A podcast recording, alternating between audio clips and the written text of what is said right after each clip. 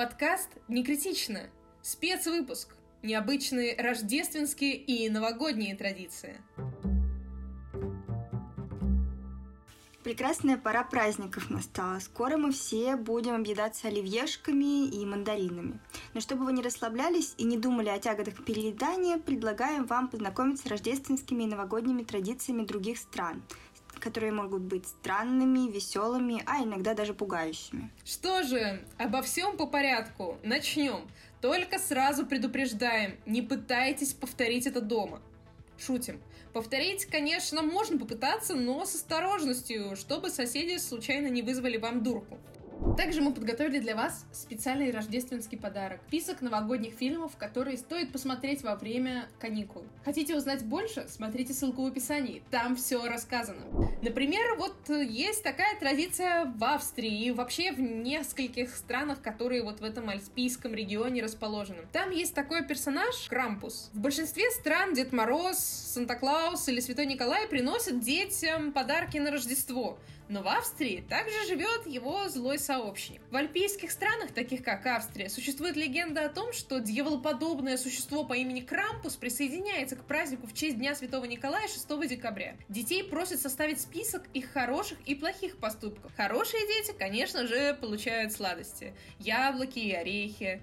А вот плохие дети должны беспокоиться о том, чтобы Крампус их не утащил рождественским утром. Как будто бы угроза не получить подарки — это недостаточно. Но австрийские дети, которые попадают в список непослушных, должны еще и волноваться о том, что Крампус Полукозел-полудемон бродит по улицам с плетеной корзиной в поисках непослушных детей, чтобы забрать их с собой. Этот персонаж популярен не только в Австрии, но и на юге Германии, в Венгрии, даже на севере Италии, где можно увидеть людей, одетых как Крампус, идущих по улице первую неделю декабря. Особенно эта традиция распространена в альпийских деревнях вокруг Зальцбурга и Тироля. Там празднуют Крампуснахт 5 декабря.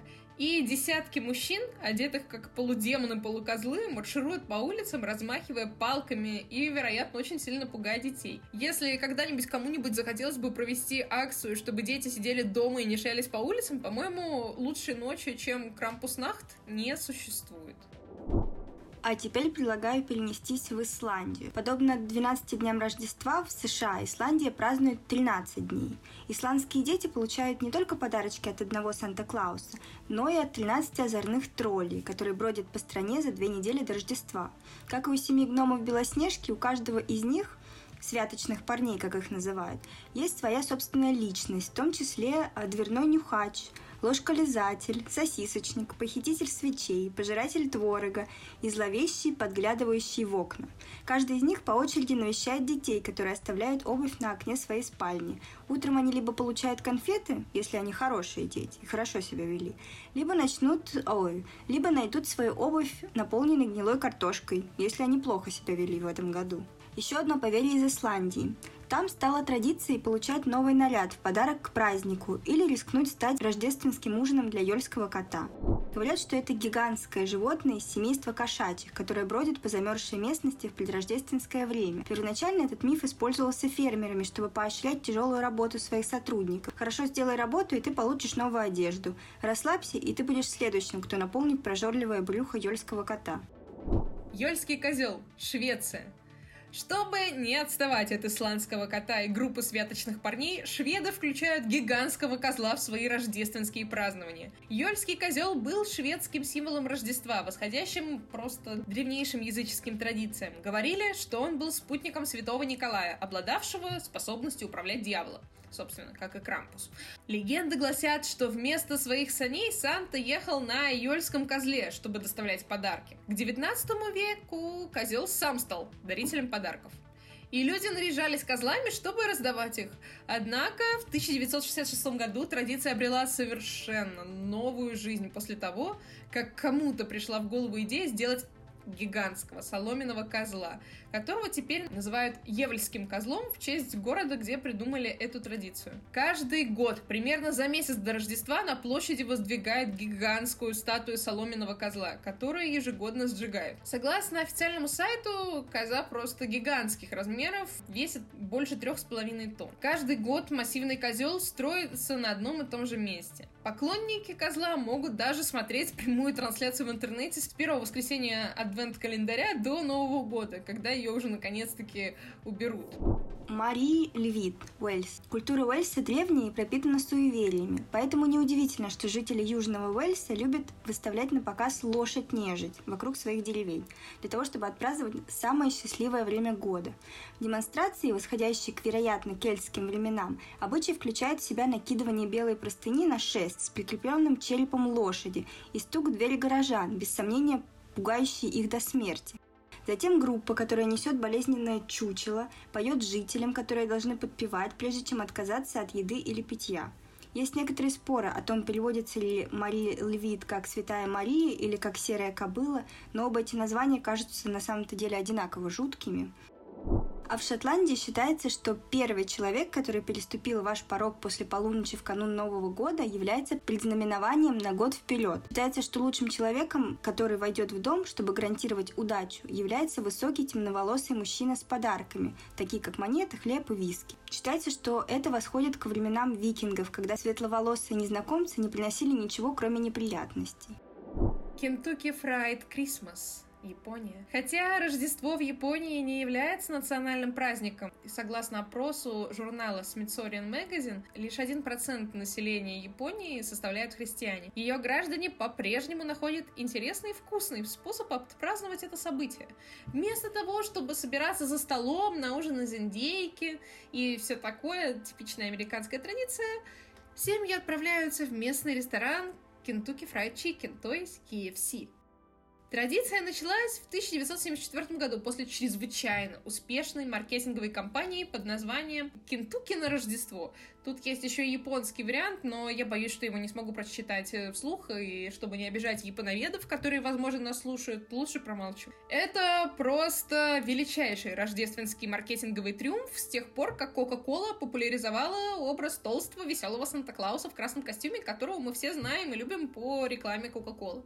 Рождество в Японии не так уж и популярно, но вот, вероятно, успешная рекламная кампания KFC в 1970-х годах установила эту традицию, согласно которой 25 декабря все семьи уплетают ведра с жареной курицей. А сеть ресторанов э, быстрого питания сохранила свою праздничную популярность, и некоторые люди заказывают э, баскеты из крылышек KFC просто за месяц вперед. Или им приходится стоять в двухчасовых очередях, чтобы получить свой заказ, такой вредный на вкусной курочки. А еще в Японии в Новый год звонят 108 колоколов. Так что следует отправиться в Японию в канун Нового года, чтобы услышать звон 108 колоколов, эхом разносящийся по улицам. Считается, что эта буддийская традиция изгоняет человеческие грехи и приносит всем удачу. Кроме того, жители также верят, что встретить Новый год с улыбкой и смехом к удаче. А теперь перейдем к Италии. Итальянское Рождество празднуется с ведьмой, которая пьет вино. И нет, мы имеем в виду не тетушку-алкоголичку. Через 12 дней после визита Санты в канун Богоявления, что и 5 января, семьи по всей Италии оставляют бокал вина и тарелку сосисок для Бифаны, которая летит в дымовход на своей метле – Согласно фольклору, старушка отказывается от приглашения трех волхов засвидетельствовать рождение Христа и была так опустошена из-за этого, из-за того, что пропустила его, что проводит каждое Рождество путешествуя по стране в поисках младенца Иисуса. Хотя мы не понимаем, почему она думает, что найдет она его именно в Италии, кстати. И при этом э, в процессе этого путешествия она раздает подарки хорошим детям и подкладывает угольки непослушным, прямо как Санта. В Риме вы найдете пастухов, одетых в традиционные овчины и шерстяные плащи, которые играют на волынках, обычно парами, в честь традиционных пастухов. Это настоящее зрелище, видеть, как они исполняют мелодии на площадях в разных регионах. Также в Италии в канун Нового года в Неаполе многие местные жители выбрасывают старую мебель, вам будет приятно узнать, что это мягкая мебель. Выбрасывают они ее из окна для того, чтобы символизировать новое начало наступающего года. От подушек до одеял все, что больше не приносит им радости, будет выброшено на улицу. В Венеции же тысячи людей собираются на площади Сан-Марко, где считается, что поцелуй в Венеции принесет вам счастье в следующем году. И многие люди в Италии носят красное нижнее белье ночью, так как оно также ассоциируется с плодородием и любовью. А вот в Испании традиция, которая будет хотя бы немного понятна нам, простым русским гражданам. И она связана с виноградом. Почему нам понятно, но сейчас расскажем. В Испании с приближением к полуночи в Новый год все заняты отсчетом по 12 виноградин. Вам нужно съедать по одну из этих виноградин при каждом ударе колокола в полночь. Все в Испании настраиваются на репортаж из Мадрида, поэтому все вместе едят, собственно, этот виноград. Некоторые люди пытаются запихнуть в рот сразу все 12 виноградин, не съедая их, а некоторые пытаются откусить их пополам и проглотить, чтобы освободить место. Ну, в общем, понятно, что это нам напоминает нашу любимую традицию написать э, желание на, какой-нибудь, на каком-нибудь листочке, сжечь его, растворить в бокале шампанским и выпить. Собственно, эти виноградины тоже предполагается, что надо потом запивать. Так что, если вы вдруг окажетесь э, в канун Нового года в Испании, всегда имейте рядом с собой стакан любимого своего напитка, чтобы все это дело запить. Кажется, традиция началась еще в 1909 году, когда в Аликанте был небывалый урожай винограда. И хитрые фермеры, возможно, пытались придумать, как продать побольше своего винограда и выдумали такую традицию. Но кто знает, как дело было на самом деле. В Мексике популярная резьба по речке. Каждый год в мексиканском городе Оахака дни перед Рождеством отмечается событием, которое известно как Ночь редиски. К сожалению, это не малобюджетный фильм ужасов 80-х, а соревнование по разделке овощей. Участники проявляют удивительную изобретательность, демонстрируя все, от вертепов до фантастических монстров, когда тысячи посетителей спускаются в город, чтобы стать свидетелями веселья. Рассматриваемые редис специально выращивают и накачивают химикатами, чтобы вырасти огромными. Но все это кажется немного бесполезным, поскольку работу можно выставлять только на несколько часов, прежде чем овощи в конечном итоге засохнут.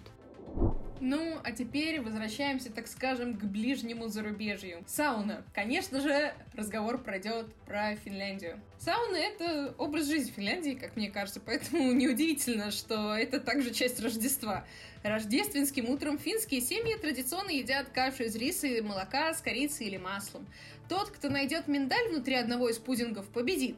Но некоторые семьи идут на хитрость и прячут сразу несколько миндальных орехов, чтобы дети не расстраивались. В конце дня принято вместе греться в сауне. Во многих домах есть собственные сауны, и в канун Рождества это место, где можно пообщаться как ни странно, с давно умершими предками. Это одна из старейших рождественских традиций, позволяющая расслабиться и привести себя в порядок перед вечерними гуляниями. После этого сеанса они отправляются праздновать, и, собственно, предполагается, что их место в сауне занимают духи предков. Немного кринжово, не так ли? Но это тайный финский народ, у которого наверное, в тихом омуте черти водятся. По крайней мере, кто хотя бы раз был на гулянке с финами, наверное, могут примерно представить, о чем я говорю. И на протяжении многих лет финны выплавляют маленькую подкову из олова в канун Нового года. Расплавленное олово затем выливают в ведро с водой, и в зависимости от формы, которую оно создает, гадают. Если кусочек олова разби... разбивается на несколько частей, то это считается, что к несчастью.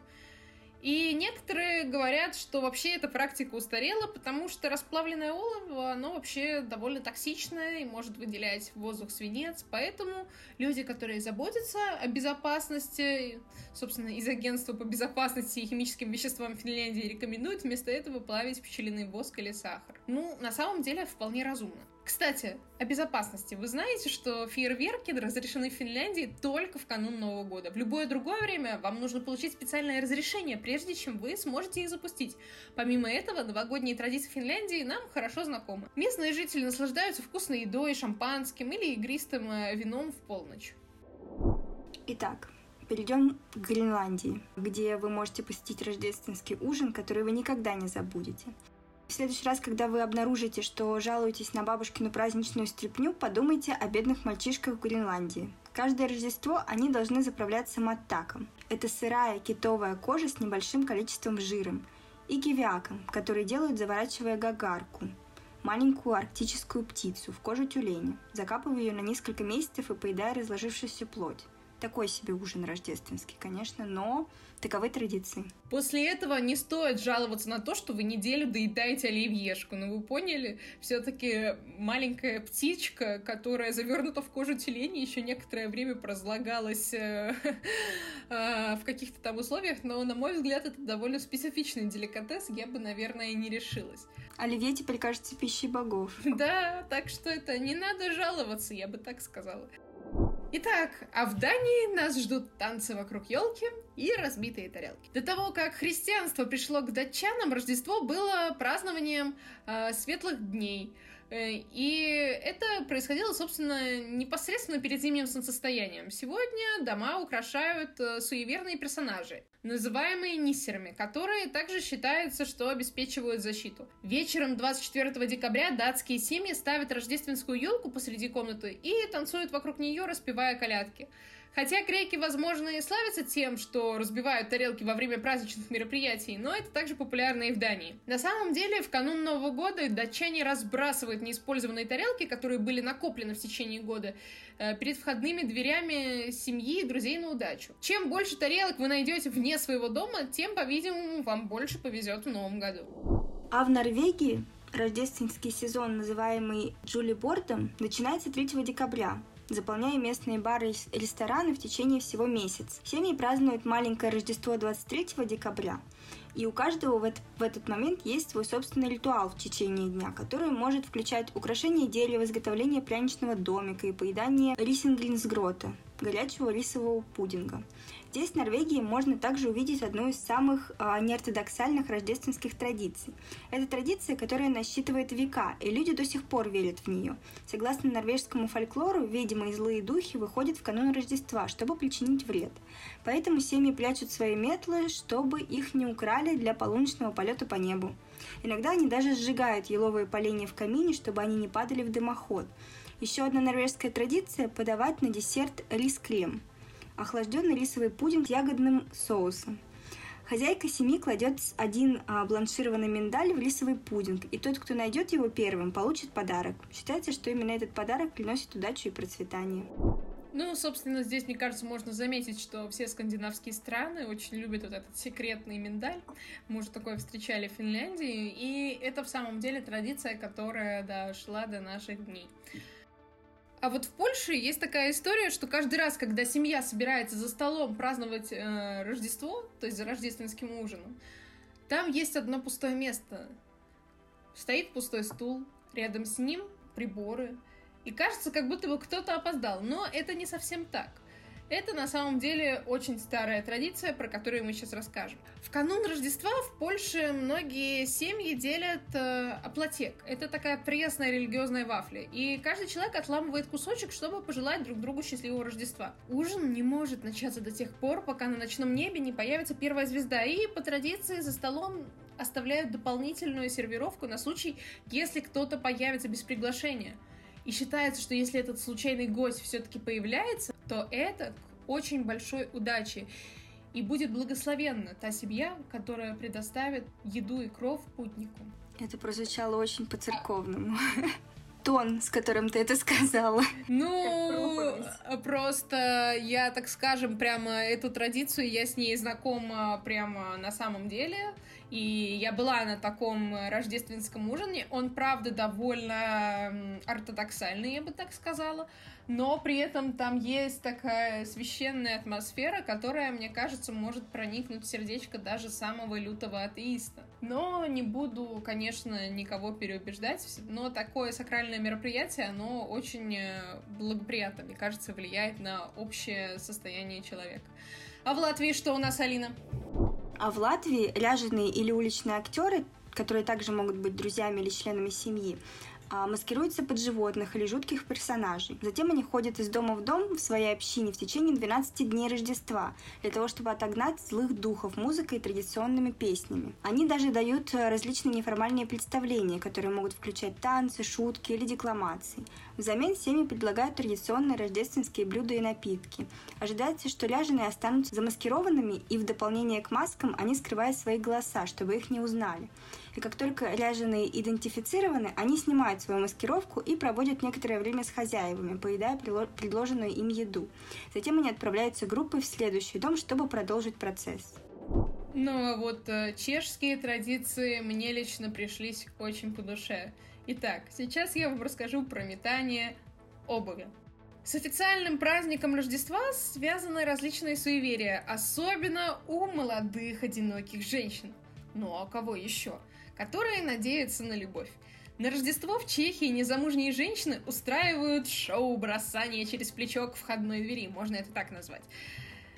Они бросают туфельку, или любой сапожек, ботинок, все что угодно. И если он приземлится носком к двери, то она выйдет в замуж в следующем году.